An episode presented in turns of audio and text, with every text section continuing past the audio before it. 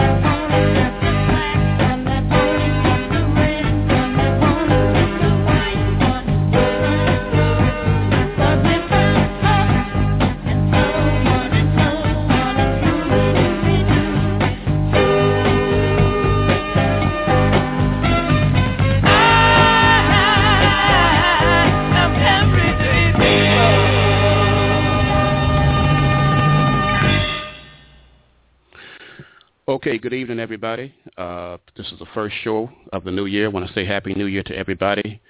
And uh, hopefully uh, we can carry on with, with this show uh, with your help and through the power of my guest, and we can just keep it going. Uh, when I first started, like I said, I didn't know if I'd do one show and out. And I think I'm on number maybe 12, 13. Uh, and it's been going really, really good. I think it's been going really good for, for my, my purpose. I've ex- far exceeded my expectations. Let me, uh, just to clear the air, let me tell you why I am doing this show. People have asked, and I said, you know, and I, this is what I tell them, because I think we need to, because we don't really have a voice. And I'm talking about the everyday people, you and me, with everyday problems, everyday issues. We we we have our moments. Ain't, none of us perfect. We have, there's somebody out there, each and every one of us. There's somebody out there that can't stand us for one reason or another. There's even more who who love us for one reason or another. Nobody's exempt. You know, so uh, you know, get off the high horse and let's walk on a level surface, and we all in this together. But we we need to talk. We need to have people who can come on and really express how they really feel. You know, we we go on the mainstream radio and we listen to the analysts come in and analyze the people uh, who I want to talk to. I don't I don't want to I don't necessarily need the analyst. That's good to have. You need that too. But well, how about talking to the people that all the higher ups are analyzing? Let's see what the people are really feeling within themselves. And, and, that's my point. You know, I, I want to promote us. You know, if people are doing something positive in the community, like Brother Joe Stroder, who uh, is the founder and CEO of uh, Mo Better Jazz at the House of Bing on Friday night at 7.30, 6930 South Shore Drive, every Friday night, world-class jazz. That's the kind of stuff I want to promote. I want to promote people's life's experiences, people that may not be the most positive experiences, and we'll have a guest on later on who will talk about her experience. But in communicating uh, with people about just everyday life, you know, we all have problems. Maybe she can, and she understands the fact that her coming on could possibly help somebody else who may be not necessarily in the same state, but who can be just as emotionally uh, detached as she was at one time in her life and overcome to do the right things. So that that's why I do the show. But anyway, uh, a couple of things I just want to throw out there as you know possible talking points uh, with uh, my first guest, who's a really really good brother, real down to earth brother, who I've grown to really really respect from uh, actually met through uh, Facebook, and also we're both uh, WVON listeners. And we, we've had interesting dialogues. We've agreed and we've respectfully disagreed. I mean, really disagreed, but respectfully. You know, it's always ends with mutual respect. And that's what I appreciate and respect about this brother. No anger whatsoever. But uh, I have been listening to, I listen to talk shows. That's what I listen to. I don't listen to music on the radio. I listen to talk. And there's been a lot of talk about the Eric Snowden. Some people disagree with him. Some people, uh, like myself, I agree. I agree. I, I don't have a problem with Snowden at all, and you'll see that my first guest will. I believe he sees otherwise, and I respect that. But you know, we both have you know valid reasons for that. But uh, Snowden, who did he harm? He hasn't hurt anybody. We need somebody to police the government. We, you know, we, you know, you think Eric Snowden was caused that third building to just magically drop down on uh, 9/11 that we don't talk about no more. You know, we are more into Eric Snowden and we are the World Trade Center and what happened there in that inside job. And we can go into that too. Uh, Melissa Harris Perry, I guess the system and the people finally got her to apologize. Well, m- maybe she should have. I mean, I, I can't I can't uh, say that she shouldn't have, but it's with the volatility that we go about uh, trying to force these apologies through the people. I mean, just take Chicago for example. I, I, you know, are you going to go to your alderman and have them apologize f- for the decisions that they make for them damn speeding cameras and and, and uh, red light cameras? See, Melissa Harris Perry is an easy target. So is Eric Snowden. The people we need to be talking to and taking the task, we don't say a damn thing. Confront your alderman. They they ain't doing nothing. Anybody who voted for them cameras, especially when I think about where's the money going from the revenue from these cameras? Where's the money going? You're getting the money from the hoods on these speeding cameras, and you're taking it and you're doing whatever it is you do with it. I know what they should do. I know what I think they should do. Any hood that has made revenue for them cameras, that revenue should go toward that neighborhood. That revenue should go directly toward the school system and re uh, remake over our school system in that neighborhood, since that's where you're making the money. Because that's where our salvation is going to come from as a people. We, we pretty much have to start all over, and I think maybe it might be a generation or two away from success because we have to remake our whole school system. We have to teach our kids anger management, conflict resolution. We have to get the bands back in our schools and get these people to thinking right. We have to reprogram them and give them sensitivity training because they have been totally totally desensitized by the system. And the system is something I'm going to talk about on every show. Every show. We will have some time to talk about the system. Okay, uh, Dennis Rodman in Korea. Who gives a goddamn? So what? If he wants to go to Korea, let him go to Korea. Hell, people come here. And I'm going to leave it at that. People come here, and they go to Washington and meet the presidents.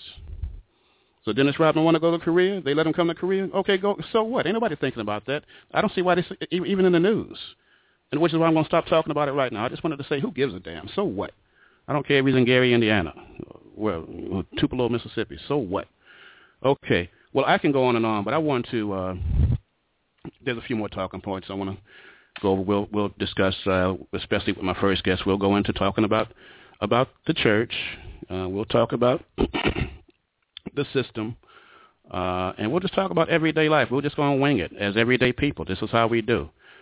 And uh, later we will uh, talk to our second guest, and uh, I think there's there's a really great story behind that one too. So we're going to take a, a short break now, and we will come back and we will bring on our first guest. I'm looking forward to the conversation, and uh, you all stay tuned. And uh, don't go nowhere. If I can just okay, like I said, stay tuned. We'll be right back.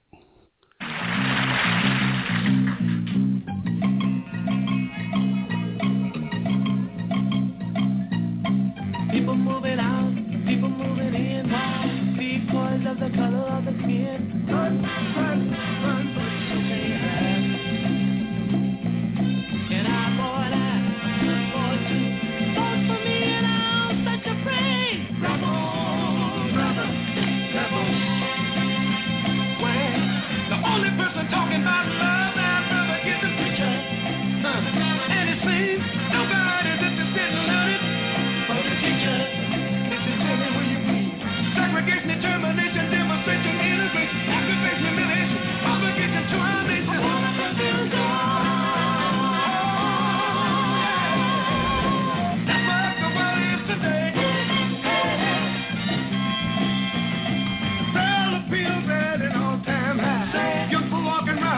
hands in the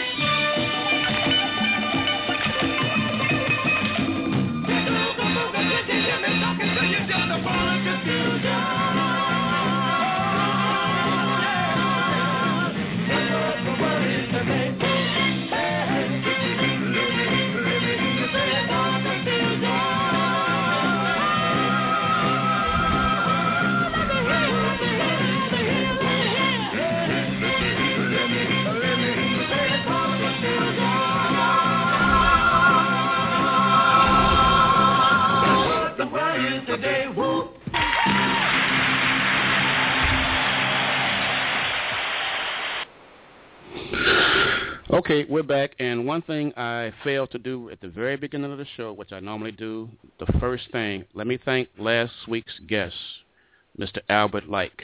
Everyday people from, uh, you know, just, hey, like I said, everyday issues, everyday problems from uh, inner city of Chicago, Robert Taylor Home to High School.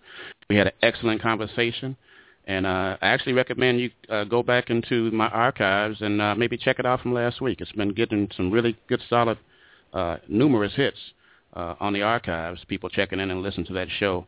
Uh, Albert, thank you, man, and uh, we look forward to having you on again. Now today we have on a brother who, like I said before, uh, and this is why I love Facebook, man. I love it's, it's Facebook is all about and how you use it, and the way I use it, I love it because it's really enhanced my life, and it's actually made me a much better person, and it's made me speak out. It's given me a platform to say a lot of bottled up thoughts that's been on my mind for a long time. And uh, in doing that, uh, and listening to WVON, you know, the callers that come in, this brother here is a, a caller to WVON, and uh, we, we linked up, and we've had some really good, interesting, and respectful uh, dialogues on Facebook. And uh, I just wanted to have him on. We don't agree on everything, but we are, we we understand where each other's coming from. Uh, this brother here is rep- actually representing DuSable High School. Uh, he is a retired uh, railroad worker with some interesting uh, opinions on what's going on in this life today. And I want to bring on Brother Dan Lee. Dan, how you doing, man? And thanks for coming on. I'm doing fine, and I really appreciate you asking me. Hey, well, I appreciate you. Really appreciate you coming on, man. Uh, let, let me start real quick, man. What you got against the Bears? Well, it's like this. I, I had a feeling you were gonna sneak that one in. I felt that one coming. The Bears, okay, I used to love them but I kind of got turned off to them after they let Ditka take the team over and dismantle that 85 team. And I got some issues with the management. And I got some issues with the way they did a couple of people in the from the last team. I don't like what they did with Brian Urlacher. I don't like what they yeah. did with Lovie Smith. I just didn't like it. And so I was uh, hoping that they would lose every single game this past year. I was only half right, though. I was only half right. Yeah, you, hey, fifty fifty fifty, huh? Yeah, yeah.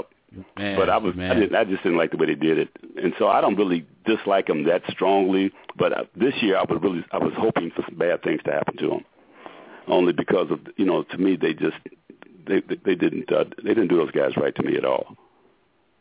I, yeah, I, I agree. The, the, the, thing with Urlacher was really, really uh, wrong. They, you know that you should never go have a brother like that go, and, go uh, like that.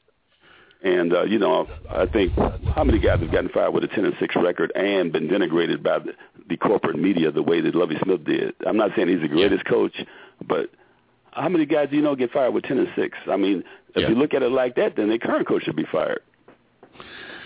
Yeah, you're right. I mean, ten and six, you know, usually gets you an extension. you know, well, so, uh, actually, it got uh, Andy Reid another job. He got fired too with ten and six, but he got hired in two weeks. It took uh, Lovie Smith over a year, and he got like a fraction of the interviews that the other that people with worse records or didn't have any records at all. He got a, a fraction of the interviews they got.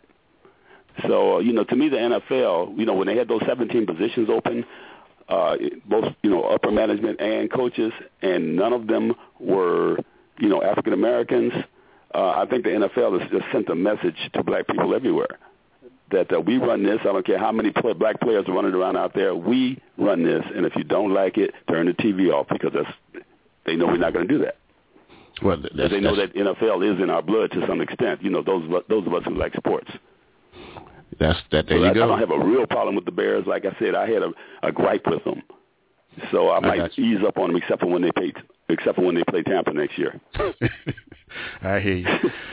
Look here, this is uh, something I've I've been listening to, and uh, you know, I listen. To, like I say, I listen to talk shows. I listen to so many different. You know, I I go to sleep to uh, YouTube lectures by somebody. I'm always listening and listening and just trying to learn and you know, just just hear what's going on. And a lot of uh, on WVON, for example, there's been a lot of talk about this Eric Snowden thing. And I know that the host on that show seems to be so adamant about this guy is just a traitor, traitor, traitor, traitor. And if oh, he's a traitor, then what? Yeah, yeah, yeah, yeah talking about I. Yeah, I know I, you're talking about. I, I like Matt. I have a lot of respect for Matt. I like That's Matt. Right. But uh, my my thing is okay, fine. But that, what the hell does that make George Bush then and his administration? If Eric Snowden's a traitor, who who died from Eric Snowden? But well, how, how according to what they tell us, that there are going to be people that die because we don't know all the stuff that was released. You know, I don't really know this. I'm just going back. That's the official line. That some of the things that he has, some of the things that he's that he's holding hostage, are going to cost lives. Now, is if that's true or not, I really don't know. I don't think any of us knows, and I don't really consider Snowden a hero. I, I consider him more of an opportunist, opportunist because I think that that he thought he was going to not have to go through some of the things that he did in order to get this fame, and I think he's going to get some fortune later on if he successfully holds all this information for ransom and gets an amnesty. You know, he's going to get a, become a Fox News commentator. He's going to be all over the talk show circuit. You know, that's just my opinion. I think he's going to profit greatly. He's already got the fame, which is protecting him right now. In my opinion, had he did the Aldrich Ames deal, I don't know if some of your listeners know who Aldrich, Aldrich Ames is. He was a guy that was leaking information, you know, yeah. for dollars at a time. Well, he didn't do it that way. I guess he knows better than that. But by by doing this uh, information bomb, he pretty much insulated himself himself from being, you know, just rubbed out. So, which is a smart move on his part if he's going to do something like that. But uh, I just don't believe his story that he did it for the purposes that he did it. I, I don't believe he's a hero. I just think he's an opportunist and a weasel. You know, I don't really have any uh, hard, you know, really, really hard feelings about this. That's just my own opinion. And I was kind of upset when uh, I got into a dialogue with another one of the WVON hosts on Facebook, where he basically is saying that uh, the only reason that I'm not considering Snowden a hero is because I was, uh, uh, you know, I worked on President Obama's campaign and I support him in most things. We have, I have my differences with him, but under the circumstances, I support President Obama simply because of the alternatives are just too ugly to even contemplate. Yeah. And so they seem to think that, you know, a lot of people seem to think that because I don't feel that Snowden's a hero, it's because I feel that Snowden hurt Obama, which has nothing could be further from the truth. And that kind of puzzles me when people think that way. I mean, I'm, we're capable of, you know, of disagreeing with each with each other without, uh, you know, uh, assigning ulterior motives to each other's uh, thought process. Yeah, I, I, I hear you. I hear Yep. the thing. I don't see him as a as a hero. I just see it as somebody having to hold this country accountable for a change. Now I know uh, Julian Assange, with the Wikipedia guy who's on in asylum. Mhm. He, uh, Yeah. I mean, the, the things that he exposed. When you saw how this this government here is going to these uh, machine guns shooting helicopters and just running around killing innocent women, children, and kids. Man, it's a fact. It's true. It's documented. Yes, it is. And and, and this you- country is trying to hide it. So I'm saying, so so it's not so much a Snowden. It's about somebody exposing the deeds, the wicked deeds of this systematic country. So that that's why I say, you know, if we're gonna jump on Snowden, where Mhm. he where somebody might lose their lives, we know damn well that Saddam Hussein lost his life, Muammar Gaddafi lost million his other life. Iraqis. Yeah, Yeah. Uh, uh, uh, hundreds of thousands of innocent Iraqi men, women, Mhm. and children have died as a result of the lies, and it's documented. This ain't just me talking. It is documented that the George Bush, Condi Rice, Dick Cheney, Rumsfeld, and, and those guys, uh, uh, Rove, they lied Yeah, They lied. doubt about to I start mean, this, no and we're still in there's no comparison between those two. To me, to me, it's not even the same conversation.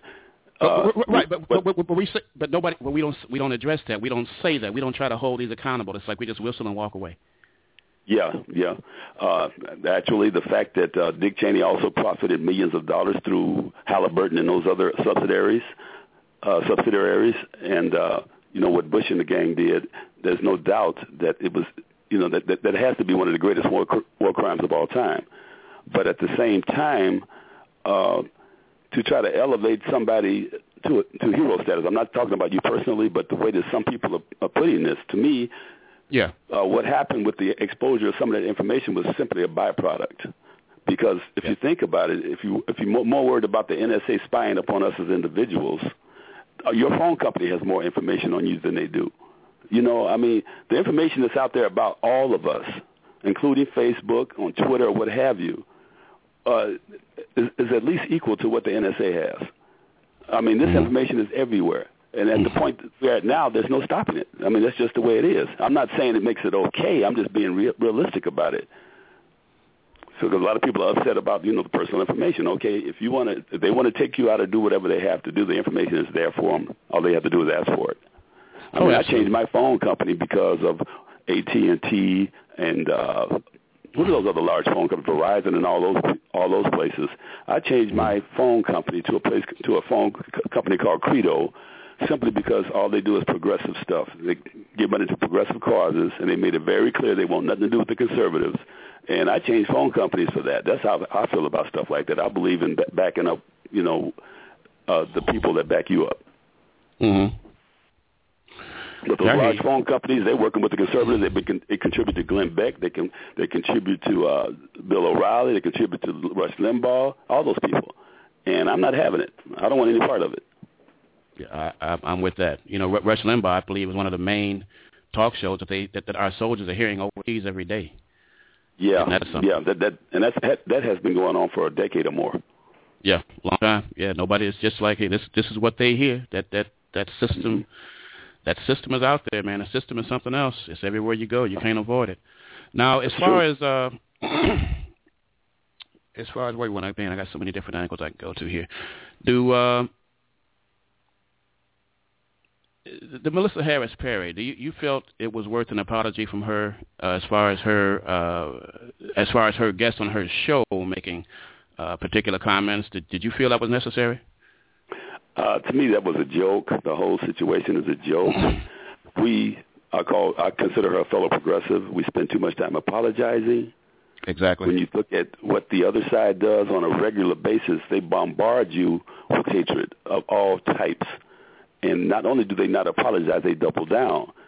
And now, since the media has gone completely corporate, uh, nobody holds them accountable for what they do. Martin Bashir, the same thing. You know what he said uh, about slavery was the problem to, to, to I think the corporate media. A lot of people didn't know the, some of the gory details about slavery.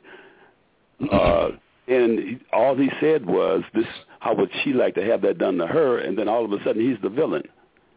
Uh, look at the crap that happened with that Duck Dynasty uh, garbage. A lot of people don't Yeah. realize those people are all actors. They're not even real Southerners. They're not even real people. They are Southerners. They are yuppies, and they they are actors. But the media does not tell the people that. You know, it's, it's, it's a joke. The whole thing is a joke. The corporate media just wanted to. It has declined so much. I have very little respect. I used to respect 60 Minutes. They have really sunk to the depths with some of the some of their latest coverage, including you know the the, Oh, the, man. the uh, people they had about the Benghazi situation, and they knew the man was lying. Uh, they just had another one where they I forgot the exact thing they just did, but they lied about some more stuff that just happened. I think it had to do with global warming. Uh, 60 Minutes has been bought completely out. They bought and paid for, and that was the, one of the last mainstream media sources that I actually respected. Yeah. I just, you know, they they're worthless now. All they do is Yeah, I- the company line. Yeah, I they, mean, they, look they at uh, look at the Sunday shows, the Sunday morning shows. You know, Meet the Press and you know, place uh, shows like that that come on Sundays. I think it was something like two, uh, more than two to one Republican guest on there now. They get their message out almost every week, and every now and then they throw they throw Democrat on there. I'm not necessarily pro-Democrat, but I believe there should be some equal dialogue since those are the two major parties. But that's not the case. You do the numbers, you will see that it is completely out of balance. I was just about to go there uh, as far as these Sunday shows. I put a post out there the other day. I was like, I, you know, you wake up Sundays and you start, you know, I scan the networks and Mm-hmm. man, I mean, you you you, you wonder if black folks even existed as far as the representation on these Sunday shows. And and when you do have somebody on there, you you don't have anybody with any uh, powerful dialogue that's really going to put it out there the way it is. I don't even bother with them anymore, except. Like I say, they ought to just make them cartoons, you know, just Sunday morning cartoons like we used to wake up and, you know, watch because they don't mean I used to watch them every week without fail. I used to love Meet the Press. But this guy they got on now, what is this guy's name with the white hair? He is a Uh, joke. Gregory? A- no, not Dick Gregory. David No, Gregory. they, they, no, they, they, David Gregory. David Gregory. David Gregory. He is a complete disgrace to journalism. He is absolutely pathetic. I can't even look at that anymore. I really can't. Literally, I can't look at it. It's just I say, wow, whatever happened? You know, journalism. Not, to me, you know, they are the only profession that was protected under the Constitution, and they have completely abused that. Wow. So it's, it's, let- it's go ahead. No, I was just gonna say. Let me ask you, what, what really, you know, I, I, there's some pet peeves that I have. There, there's some things that, you know, just really kind of can, you know, get up under my shoulder and just makes me scratch my head and wonder what the hell. I mean, what is there? eh, What is it? What is what is it uh, as far as this system is concerned and uh, what we're in the middle of today? Is there any, what in particular really, really kind of gets up under your skin? Just makes you really just scratch a hole in your head trying to figure figure it out.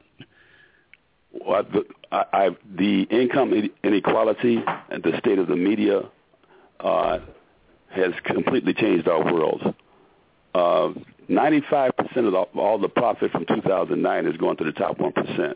Uh, 75 to 80% of the profit, you know, from whatever recoveries we've had over these years has gone to the top 10%.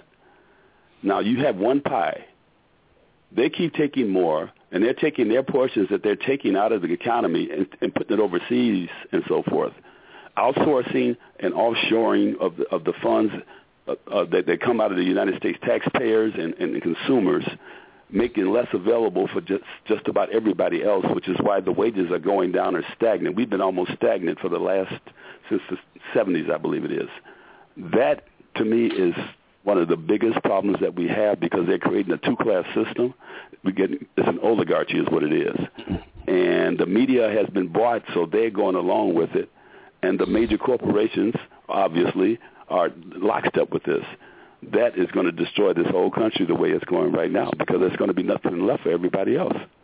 That's why we have all these problems with uh, you know so many people with college grad college degrees working at these fast food places and these big box stores because there's nothing left. They've taken all of the uh, ways to sustain your family. They're taking the means to do that away from everybody. That really sticks. The income inequality, I think, the tax system as it is with the uh, tax breaks for the corporations, a lot of them paying zero, where you know, and, you know, the billionaires paying less than their secretaries and that kind of stuff. That rankles the hell out of me. And I think the media and the way they have been compromised. I think those are the three biggest things going right now. Yeah, I think when you mentioned as far as the jobs, uh, I, I remember back uh, back in the days, uh, you know, as a teenager going up to Rainbow Beach over on the south side, and uh, it was right across from the steel mill. And at 11 o'clock every night, we would see the baddest vans just lined up like a caravan coming out of that place, like they were having a parade uh, coming out of the steel mill. And uh, it was obvious that, man, that's a good place to work. These guys are getting paid. They go home and they can take care of their families. They have health insurance and so forth and so on. And I think a lot of this started with the disintegration of the steel mills. And then you had the Betty Crocker, the Kraft Foods, the uh, uh, uh, Bell and Howell, and all the factories being taken out, and so all these people out of out of the box. And now Yeah. today, if you have internet and if you call for any customer service, you're going to be talking to somebody in India. If not a recording. No, look, I, I, I, I work in the field every day, and I'm all over the place. And if I have to call for support or call for uh, to uh, let somebody know, okay, I'm here. This is what we need to do. So forth. I'm talking to a person who I can barely understand. All those, all these IT jobs that have been sent overseas. Yeah. And it, so, so I, I, man, it's, I, it, you're- it's something else. And then uh, I, how, how this? Well, I can't say how this government allowed it to happen. We know how they allowed it to happen because that just strengthens the one percent. You know. Exactly. So, anyway, I, so I, I, I hear you on that one. Uh, as far as as far as you know, I have my ideas on what we need to do as far as far as how we where we need to go because right now, if we're not careful, I mean, I can't say that we will cease to exist because I think we're going to always be here. We ain't going nowhere. Yeah. But Yeah. the level in which we exist, man, we better do something. We we have to. What do you think about our school system? Do you think that that has to be totally Oh made gosh, over? Uh, get me started on that one. Man, our school system uh, it has deteriorated a great deal. Um, I've seen some papers that have been written by high school seniors and juniors, and it it brings tears to your eyes. I mean, they're semi-literate. I'm serious. I mean, I mean, no no punctuation, no capitalization, sentences running into each other. Uh, I remember a situation where a, a buddy of mine had some teenagers in school, and he was a junior at a, a very well-known high school, and he got an A an A minus on one of his papers. So his his uh, his his guardian was showing me the paper, and I looked at it. It was an essay, and it looked like it was written by a two-year-old. I, I could not believe it. He got an A minus on this. I saw this with my own two eyes, and I didn't I didn't want to you know bust his bubble at that point. You know, I just had to say, well. um there are a couple of things we need to improve on here. You know that type type of thing. yeah, but- yeah, On the other end of that, how do you get all the way to a junior in high school and can barely read and, and you cannot write a coherent sentence? Uh, it's not just me saying that. A few years ago, Dempsey Travis was addressing the city council. This was under the Daley administration. Uh, he was addressing the city council, and he brought a box full of papers from high schools within the city and dumped them on the desk and said, "This is what our children are being taught." He was as outraged as I was. I mean, it's really a lot worse than people realize. Now we got you know the kids that are taking care of the business, but the overwhelming majority aren't learning squat. yeah, I mean, they they know nothing, and it, it's it's it's scary. It's really scary because they're going to be completely left behind because they're competing against the entire world, not just the Chicago public school system or the charter schools. The charter schools, some are better, some are worse. You know, the statistics show that uh, that that uh, some are better, uh, about maybe 20 percent, and maybe about 40 to 50 percent are are equal, and another 10 or 15 percent are just as bad or worse. So the charter school system is basically, to me, unless they can show me some real numbers that, that prove that they're doing a lot better than the public school system, it's about making individuals rich. So Well- I don't know what to say about the school system. It's, it's shot to hell. yeah. It it it is. It it has to be to- totally made over. I mean, Yeah. And, and, and you're right, it's scary because they're just passing these kids through. They get in there and, it, and it's they just like a conveyor belt to prison, a conveyor belt to the streets, a conveyor belt Yeah. to rap music, to, to twerking, Right. to pants half down your ass. That's they, they they know that they're going straight through to that, so they won't be uh, uh, able to jeopardize you know the systems kids and what the you know the systems uh, assets. It, it, Right. It's uh, it, it's it's bad, and I, I think that you know, it's a shame because parents have no idea. I bet they have no idea what classes their kids. They may know what classes they're taking, but they don't. They don't know uh, the classes that are available and the classes that are not available. We're at a time now where I think we have to really, really focus on uh, uh, resensitizing these kids, reprogramming them. Uh, they have to learn anger management, conflict resolution Yeah. before they learn trigonometry. Yeah, no doubt, know? no doubt, because um, uh, the violence is off the charts, as you well know, and now we got to the point where violence is cool, so you post it on Facebook or you post it on YouTube. You know, it's it's pretty crazy right now. Yeah, it, So, it, um, it, it, it, it's a sad Yeah. day, and I and I, and I, I just don't. Uh, I don't know. I, I I have some opinions. Some are some are some are uh, far out, but I mean, you know, when you're talking about you walking down the street and a couple of kids walking the other way, and next thing you know, you you do uh, you know dope pop down on your face on the ground from a knockout game. hmm You know, yes. uh, you know what can you do besides arm yourself and have your, have your butt ready with your hand in your pocket? And if they get within ten feet, you know, hey, I'm, excuse, can I help you? You know, I don't know what Mhm. what what what do you do? I mean, uh, then you have people saying, well, you shouldn't carry this, you shouldn't carry that. Well, people have a, in my opinion, a right and should be able to have a chance to defend themselves. Yeah, you know the concealed carry situation. You, even though I'm pro concealed carry because I have a few bullet holes in my house from um, dealing with these dope dealers around here. Because I was standing, I was standing in front of my house taking pictures of them and stuff. So I had a few problems with them a few years ago, but they're all gone now. Mhm. But that would help in a situation like that. But what do you do when someone comes up behind you, puts a gun to your head, takes your weapon and shoots you? So now he's got two weapons. Yeah, yeah, yeah. That and and that's that's a good point. That's a good yeah, point. I mean, really, it's not, it's not, it's not necessarily whether the person that is being robbed has a gun or not. It depends on who gets their gun out first. Uh, well, it's, Yeah, you know, I, I'm waiting to see what's going to happen. You know, I hope it's successful, but I'm very apprehensive about it. But Yeah. I understand the need for it. So, I- I I, am- you know, I'm I'm- more pro. I'm more pro than, than anti. I'm apprehensive at the same time. I would feel a hell of a lot more comfortable. if you know Yeah, I understand mean. that. Just have carrying six friends with Yeah. you helps. Yeah, it, it's Yeah. uh, it, it and it, it's it's a fine line, man. Uh, and you're right. We're going to see what happens. But I tell you one thing, something is going to happen. Exactly what? But it's going to be very interesting. And uh, w- you know, we might find ourselves in a few OK corrals before this is all over in Chicago. Exactly. Exactly. So, so uh,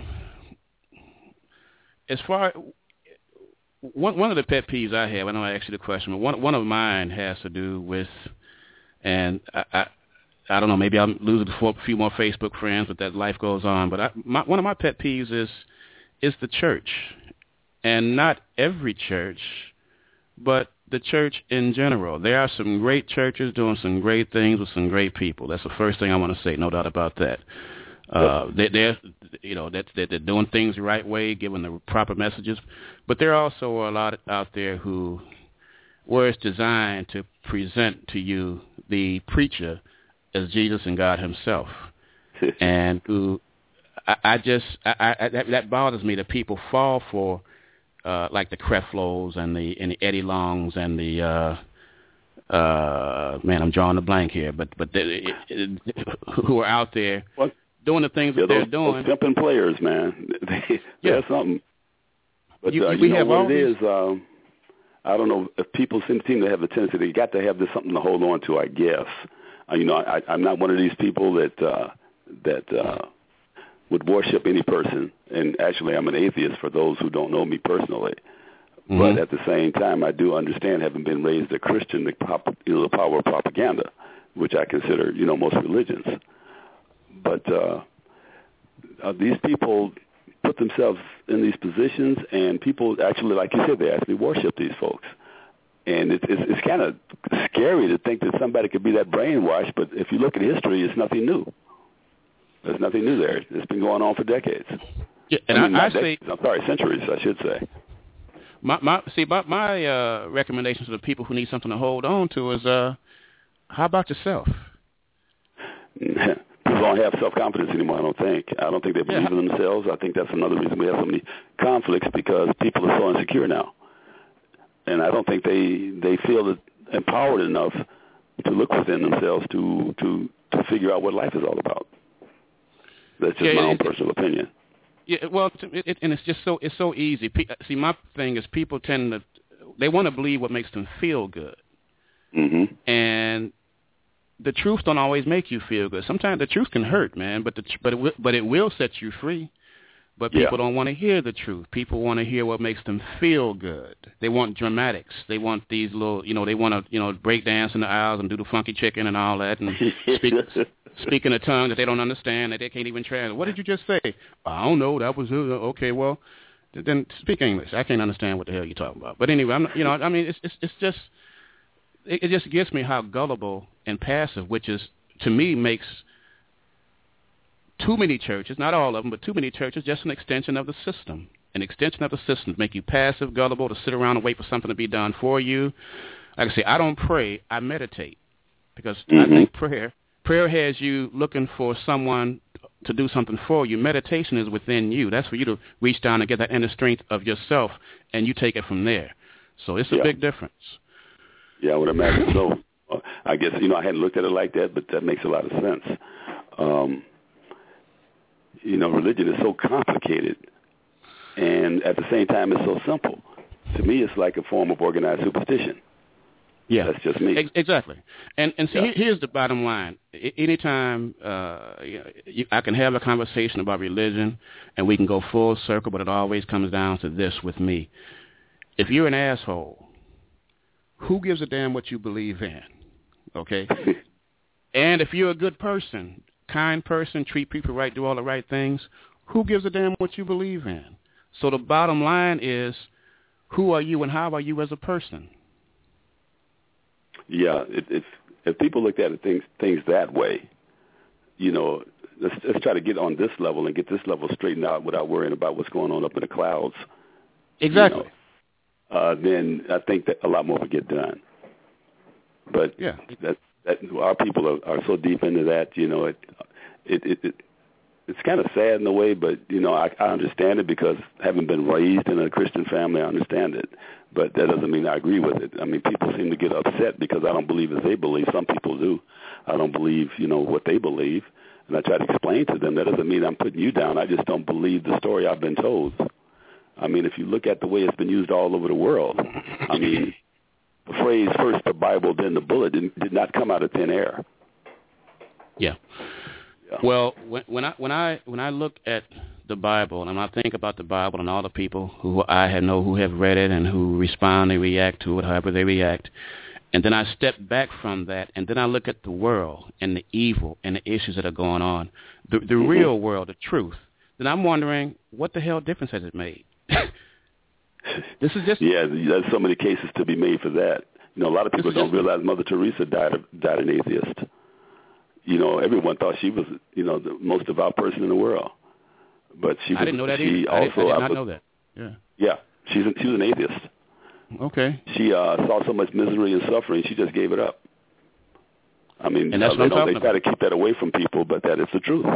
Mother Teresa was an atheist when she died, and that is a fact. And it and it didn't matter because she was she she she she, she had the heart. And she So kept who- doing what she was doing because she felt it was the right thing to do. Yeah. You know, she gave up on any divine intervention because it wasn't coming. Yeah. You know, there was a, I think a Facebook exchange I had with some folks. Oh yeah, when they were laying off those 1.3 million people. I mean, not laying off. I'm sorry, uh, failing to extend the employment benefits for the 1.3 uh, million people. You know, right before the Christmas break, and we were discussing that on a, a good friend of mine's uh, uh, post. And this one lady comes in. Well, I'm so glad I got my blessings. So I says, okay. I said, why do you think that uh, your God likes you more than he likes those other 1.3 million people? Uh, I didn't get much of an answer to that. Still waiting on that one.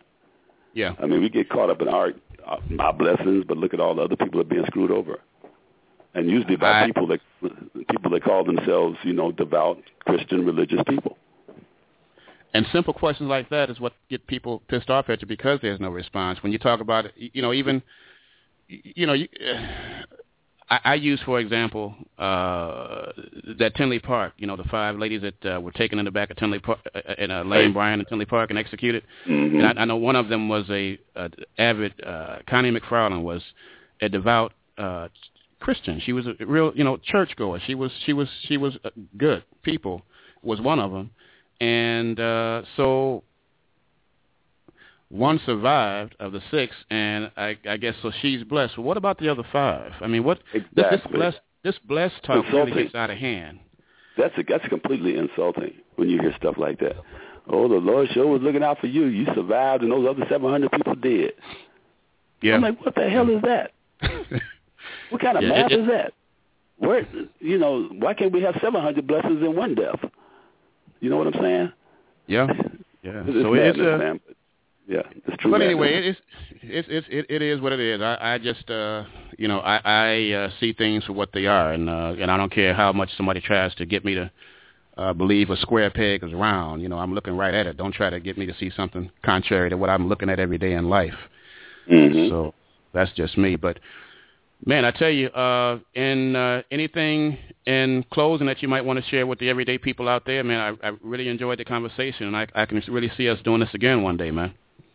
Hey, it works for me, my man. Uh, you know, I love a, a I love a good conversation. Be it pro, con, anti, for, against. You know, because you know I call it mental gymnastics, exercise for your mind. If you exercise your body, you should exercise your mind too. And to me, conversation is a way to do that. That's you know the one reason I, I like Facebook so much. I used to disdain it because I thought it was all about silliness, which for some people it is. But that is True. a powerful medium that can be used for a lot of good. You can share a whole lot of information that way. I just wish more people would use it that way instead of you know posting pictures of their behinds or posting pictures of their lunch. You know, we we need to get into really exchanging information because uh, you know it's just an untapped source. I think to a great degree. I think uh, that we as a people, I'm talking about African Americans in particular, we uh, uh, indulge in too much frivolous, frivolous uh, enterprises. You know, we don't, we're not serious enough about enough enough things. I understand you got to have time to relax and all that, but we need to spend more time with more serious issues and trying to figure out how we can get off the bottom for a change. I'm tired of being in the last place. That's just Yeah. me. I hear you. I hear you. And, and and we have the power of the internet and the power of Facebook right there. If we just use the stuff the right way, mm-hmm. we, we have the medium, we have the platform. If we just tap into it and use it properly. Wow. Yeah, because I, Brother- you know, sometimes I'll post something of informational, you know, like jobs or something, and someone will say, "Okay, that was really nice, so and so and so and so." So I will ask them, "Did you share it?" You need to start sharing the stuff that helps you and other people. Share some of this stuff. Don't just delete it and move on. Yeah. If we, yeah, the stuff that's really positive, just pass it around. Well, we, we're starving for information. We need it. Information is power, which is how we ended up being powerless so much because we don't look at it that way. Absolutely. We prefer to gossip and watch scandal. Watch Hey, drama. Oh, don't get me started there, please. Hey, we'll That's hold- a whole we'll other issue. We'll, we'll hold That's that a whole other issue. They had a good one on WVON about that today, to some degree. Oh, really? Who was that? Was it? It might have been. I don't know. Was, I think it might have been Perry, but I'm not sure. I'm not for sure. Okay. But they okay. brought up well, some we- good points. Some of the things I wanted to say, I've wanted to say over the years.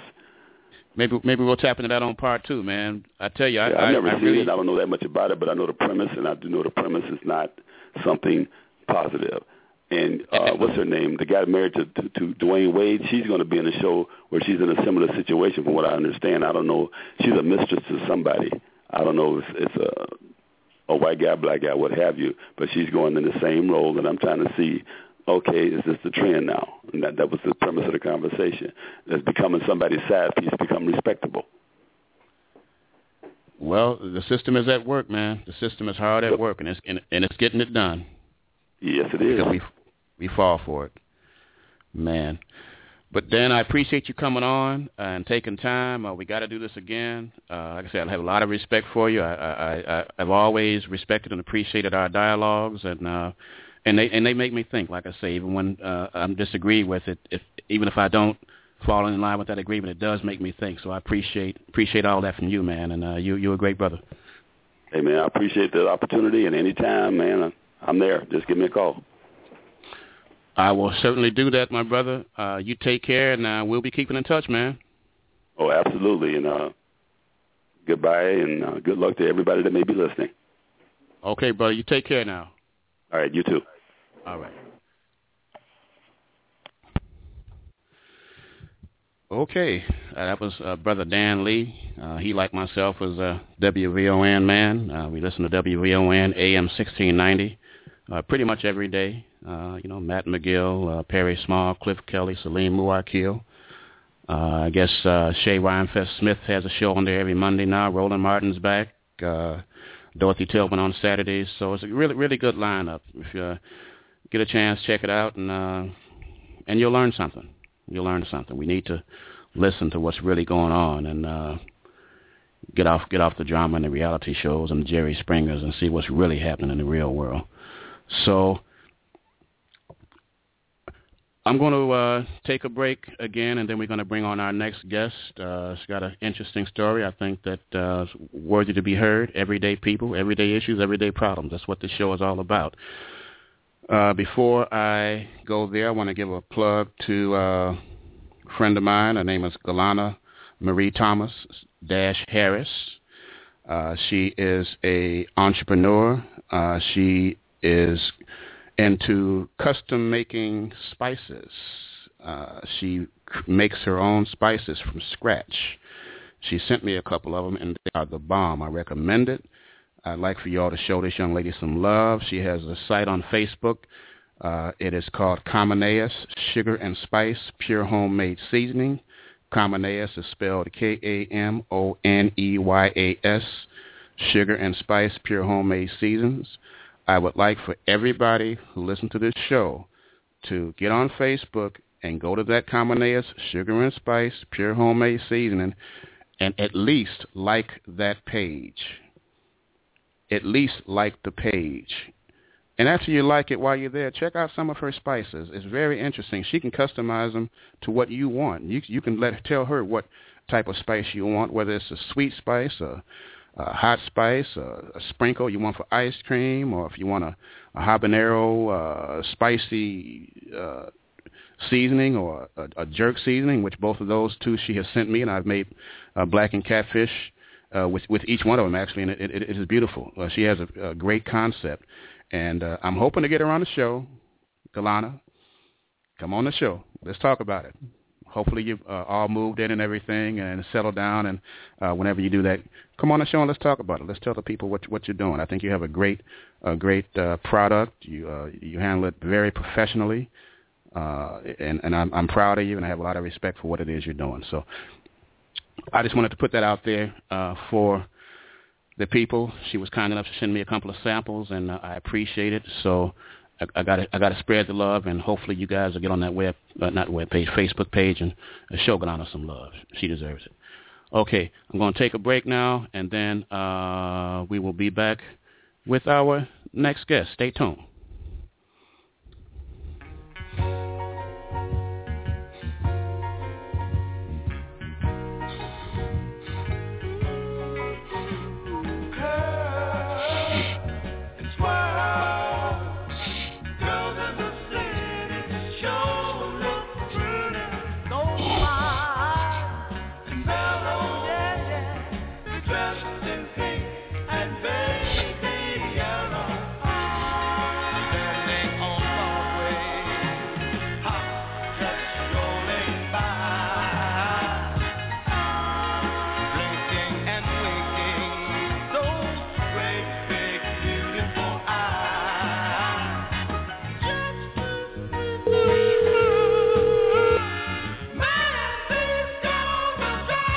Hello?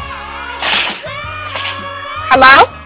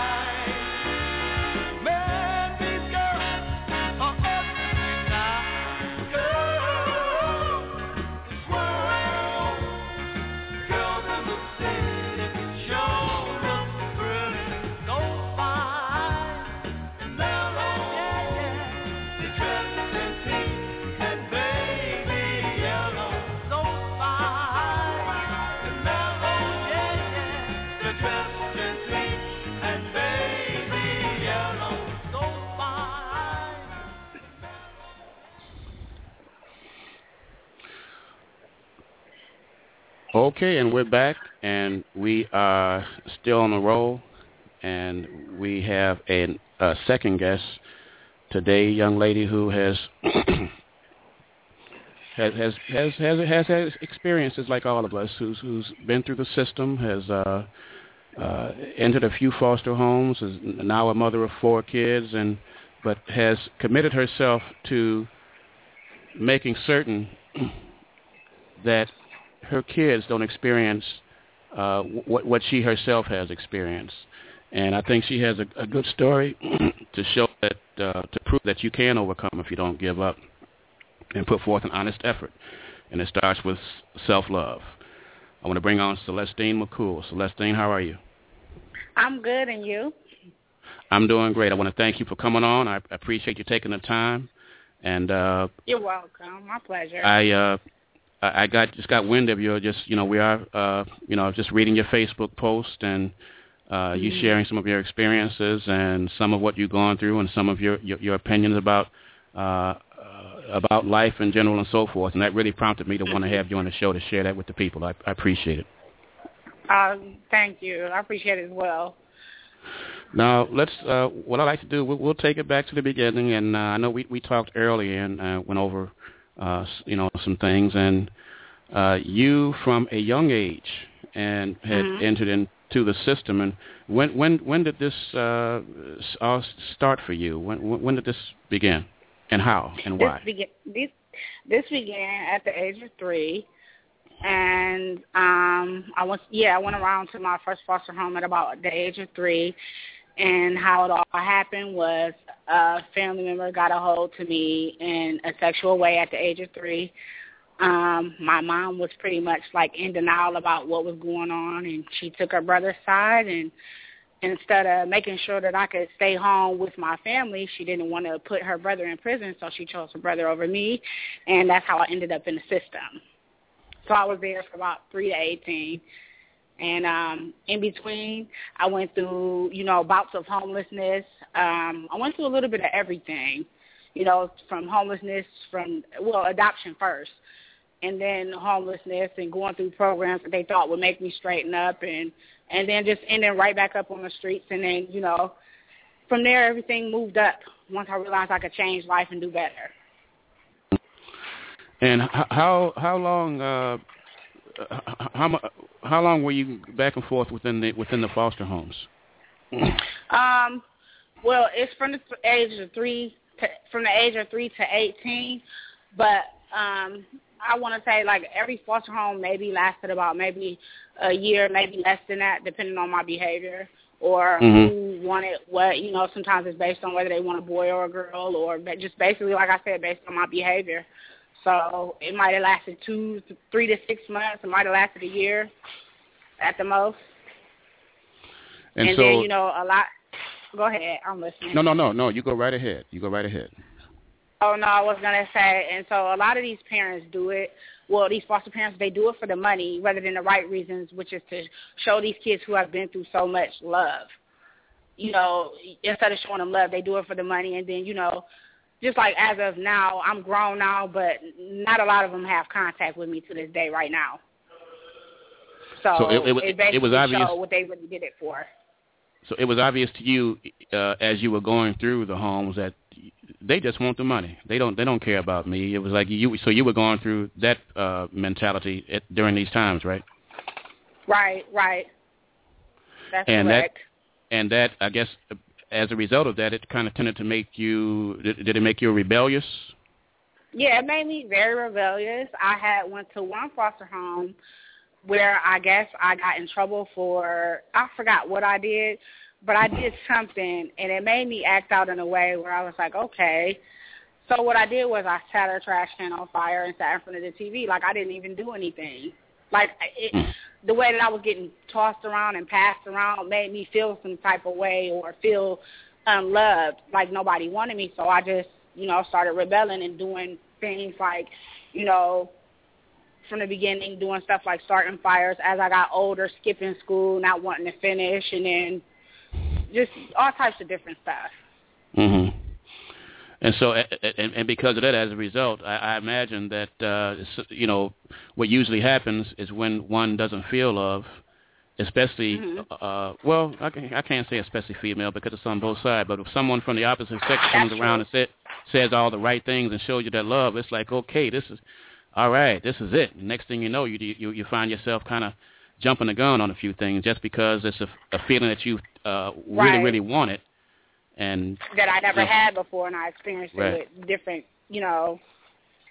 And it probably wasn't the way I should have went about it, but I don't think that that at the time that I could have helped it based on what I've been through, you know. yeah, yeah. So it's kind of hard for me not to, you know, like you said, jump the gun on love or what I thought was love. But you know, I was longing for something I never had, going through these foster homes. You know what I mean? Mhm. Mhm. So that's pretty much how that kind of happened. So now you are a young mother of four. no, three. And oh, three? It's three. Yeah, it's three. Oh, oh, oh okay. I, I, I, we'll just we'll just call, we'll call it a typo on my promotion for you. I put I think I put down four. Okay, that's okay. okay, but it's three. Okay, let's let's and, and and what are their names and ages? Um, my son's name is Jaheem, and he is eight. My oldest daughter's name is Tanae, and she is seven. And my youngest daughter, Faith, is five. Okay, and I know just from reading your post that that that, that you that you these kids are your life. I mean, Yes, my kid, my children are my life, and it's like I was never no one's life. I was passed around through all these homes and had all these foster moms that didn't really dedicate themselves to me or whoever.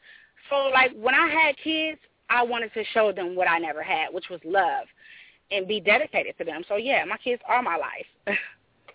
hmm And what what has even though uh, you know having the issues that you had, what what has that done for you as far as uh, you as a person? It's, because it seems like whereas you could have gone to uh, the pipe, to the streets, to a whole lot Yeah, of I other things, have- Chris, you've gone the other direction.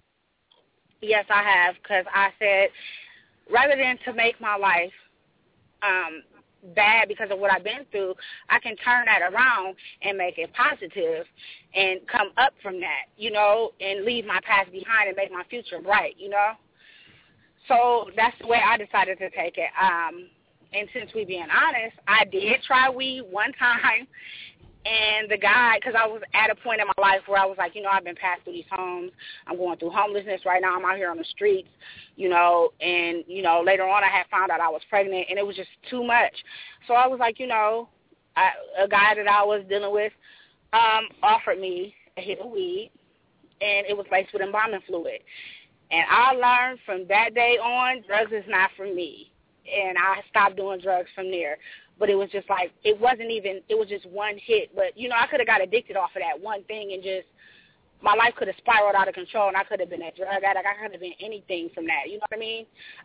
Some people experience that first time and they like the feeling and they don't stop and it becomes an addiction and mm-hmm. that drug becomes their life.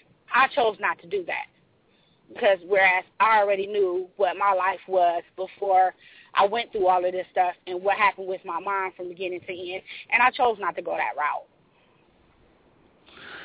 When when did you first come into love of self? When you realized, you know what, you you, you said that you know what, Celeste, you ain't that bad. You you are all right. You are all right, despite the past. You, I love you. You know, when did you come into love of self? I came into love of self. I want to be honest and say when I had my children, because I was able to give that love back, and for from that moment, I didn't feel so unloved anymore.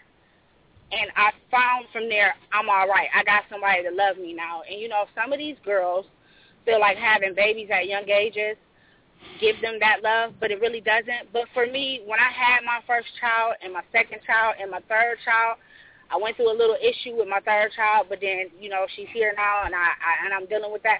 But that's how I recognized self love and went through that stage of self love. Mm-hmm. when Okay. I finally knew that I was getting it back, and you know, I was able to love myself because I finally had someone to love me. And you know, a child's love from a child that you've had, it never dies. hmm So from there, I was able to love myself. Okay. Okay. Because I, I can I, I can tell. I mean, I I, I uh, believe me. I, when I'm on Facebook, I, I I read the post. I read yours. I read whoever has a post out there, and uh, Mhm. actually, I've gotten a few of my guests from uh, on the show based on what I've read from their posts because I find them interesting, and I just want them to share what they're talking about. Uh, Right. so okay, I'm now see now I'm going through one of those age things. I, I something right on the tip of my head, and maybe it'll come back to me. I hate that. Yeah, yeah, I understand. Oh boy. Okay, here we go. But uh, so you are now trying to get yourself in a position uh, for like s- a home entrepreneurship. You're trying to uh, develop a working at home. Can you tell us a, a little about that and, and what you're doing with that? Oh, okay. Um, I joined a a, a program um, last year, and it led me into working at home. And this year, I got the opportunity to do it again this year, but this time being an independent contractor. And this is what I want to do because I'm more of a homebody. And I said, there's all these programs out here that people don't know about that you can work from home and and you can possibly build for yourself and open up your own business and become your own independent business owner, which is what my plan is to do. So Okay. I'm starting off at a low start, but it's a good start, you know? So that's what I'm working on in life right now. And I'm hoping to get better at that so that I can someday own my own business. Okay. And for anyone who is interested, I know you you put out a uh, shout before to, to, to contact you. Is that still something that you're trying to do? I mean, we can we can do it right here if you'd like to. Um, I don't mind, but the program isn't through me, but I can lead them the way to to get started. I mean, I have lead, leads to things that they can do, and I can explain to them what they can do to get into the program and get started, however they like to do it. Yeah, I, I can do that. Okay, so they so they can just um, maybe they, they can just contact you on Facebook, Celestine McCool, and uh, you could probably if they will have a question, you could just kind of just point them in the right direction, type of thing. Right, absolutely. I most definitely can do that. Okay, well then you you, you guys got it. If you any questions uh, about that, uh, if you're interested in that, then uh, you know that's that's that's what I try to do. Uh, we help each other out. We we we need each other. We need we, each we, other. we most definitely do. You know that's that's that's and that's what we need to understand. It's not a matter of want. We're, we're in some serious need because we don't have each other now. It's it's almost like we don't like each other. Mhm. You know, and that's Right. that's unfortunate. That's unfortunate. So uh, now you are uh, right now in the process, which I which I should have brought up before. You're actually trying to you're in the process of trying to gain custody of your kids. Is that correct? Right. That's absolutely And- correct. And I get visitations at the moment where she just lifted up to the point where she's eh, willing to give them to me for weeks at a time, sometimes days at a time, however long she asks me to, you know. Okay. So I take them and I spend that time with them. I tell them I love them. I let them know that, you know, I, I love you. You're only going to, this is temporary. Mommy's getting herself together. This is why I'm trying to get whatever I'm doing with starting a career in the field that I'm doing. I'm trying to get around so that I can someday possibly bring my children home. And you actually uh, could. Chances are, if you had a good attorney, you could probably do that. Is that isn't that correct? That's correct. I mean, because you're trying you're trying to. Uh, I, I would, and I, I want to put this out for uh, any anyone out there who is an attorney or who knows an attorney who deals or, or an advocate who deals with situations like this, because Celestine deserves to have her kids with her. She's done all the right things, uh, and she's doing all the right things. And uh, if she, she needs representation, if someone who is an attorney, knows an attorney or advocate, if they, you can either contact me, I'll connect you with Celis, or you can contact Celestine McCool on Facebook, And uh, you know, like I say, we need each other. You know, and, and we we need to help her get her kids back. I, I can I know from uh, that that she loves her kids. They love her, and she wants them, and they want to be with her. And uh, Right. we need to help. We need to help her uh, to to be able to do just that. She she deserves it, and they're hers, and she's done all the right things. So uh, exactly. hopefully, hopefully we can get together and do something and uh, get get this situation proper. So I just want to make that clear. Right, but um, on another note too, as well, is that I'm also proud of myself, and I want for my children when they get older to know my story as well, and see that no matter what you've been through, you can succeed and make your life better. So, like, you can't let your past make your future uncertain. You can you can let your past make it bright because of what you've been through, and try to come up from that to make your life better. You know what I mean? So that's basically what I'm trying to do, and that it's all in you know, like you said, self love. If you have enough love for yourself, you can do that. So I'm working it. I'm working the program here. I hear you. And you know what? I, I I got this funny message on my computer that my uh, Firefox is crashing. I don't. I'm hoping we don't get cut off here, uh, okay. because it's. I have never seen this before, and the application I'm on, the platform I'm on, is the one that uh, my radio station's on. So we'll we'll just take it as far as we can go. But if we disconnect, I just I, I'm gonna. Matter of fact, let's. Yeah, I better go ahead and because I don't I don't want to break off. And what I want to do is give you a chance to uh, make a closing statement to the everyday people out Okay. there, whatever you want to put out there. Okay. Well, um, on that note, um, I just basically want to say that to anybody going through struggles and um, obstacles, can make it through that. And you know, you must try to overcome and embrace your story. Be great and strive to do any. Strive to be anything. Don't strive to be. I'm sorry. Strive to be anything. Don't strive to be anything less. You got to carry passion, drive, and courage with you at all times. And I guarantee you, with that, you won't lose. There So- go on, on on that note. Uh, I, I, I wanted to go. We're gonna have to do a part two on this because I, I had a couple of more things, but I don't want the system to crash on me. This is crazy. Okay. It makes me it makes me think it, it makes me think that the system is checking out what I'm doing because it's for various Wow. reasons. But but I want to thank you, Celeste, for coming on and taking time and talking to us and sharing your story. And uh, You're as things transpire, as as you get going on your business, and hopefully we can get an attorney or an advocate to help you deal with the situation that you're in, and uh, we'll Mhm. keep in touch. all right. Okay, thanks a lot. You take care, and uh, All right. You too. all right now. Bye bye. And it was a pleasure. Bye bye. Absolutely. Bye bye. Bye bye.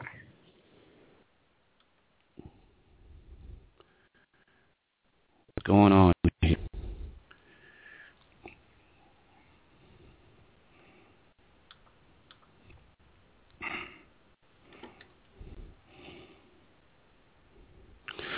Okay, so I'm trying to uh, deal with this problem here. I'm trying to see if I can get my studio back up. Hopefully you can still hear me. It looks like uh, I still may be on. Uh, let me see if I can bring it back up. Of all the damn times. Let's see what's going on here.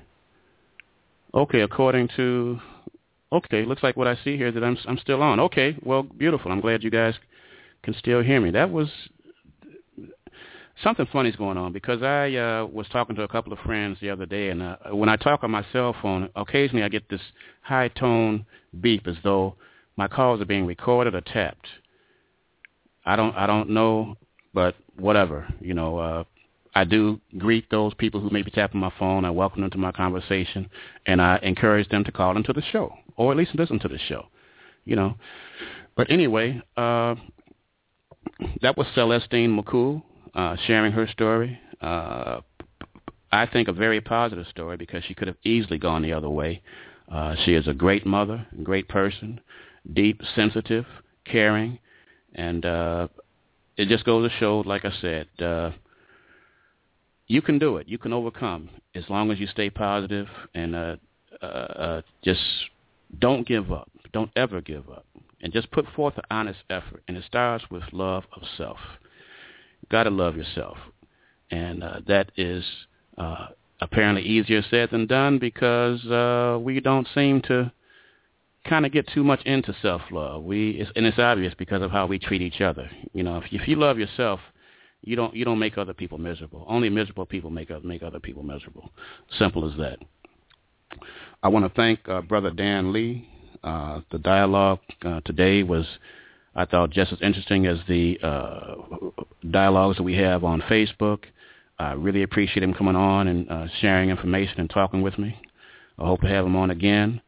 And uh, I just, I, I'm just uh, feeling real good about how the show is going. I, I hope that uh, you listeners feel the same way. I hope that you would share with me how you feel, whether it's good or bad. If you have any uh, pointers you want to give me, I'm always listening. Suggestions, I'm always listening. And if you want to tell me I'm doing a pretty good job, I'm listening to that too. I'll listen to that too. Uh, nobody criticizes me more than I criticize myself. So uh, chances are, if you have a critique of myself, I've already uh, given myself uh, the paddle. but I still need to hear it. I need to hear the good and the bad. I need to hear how the show is going because I only want to make it better. So tomorrow night in Chicago at 7:30 p.m. at the House of Bing on 6930 South Shore Drive we will have Brother Joe Stroder, the founder and CEO of Mo Better Jazz Productions, uh, featuring uh, jazz musician uh, Xavier Breaker uh, tomorrow night at 7.30, uh, world-class jazz and an old-school element. I would like for everybody who can to get out to the House of Bing tomorrow night and show your appreciation for what Brother Joe Stroder is doing bringing something positive right smack dab in the middle of the community. He deserves your appreciation. He deserves your help. We got to keep this going. It's beautiful. It's free parking, only $10 to get in. Great food, great people, great music, great drinks. You can't beat it. You don't need to go downtown.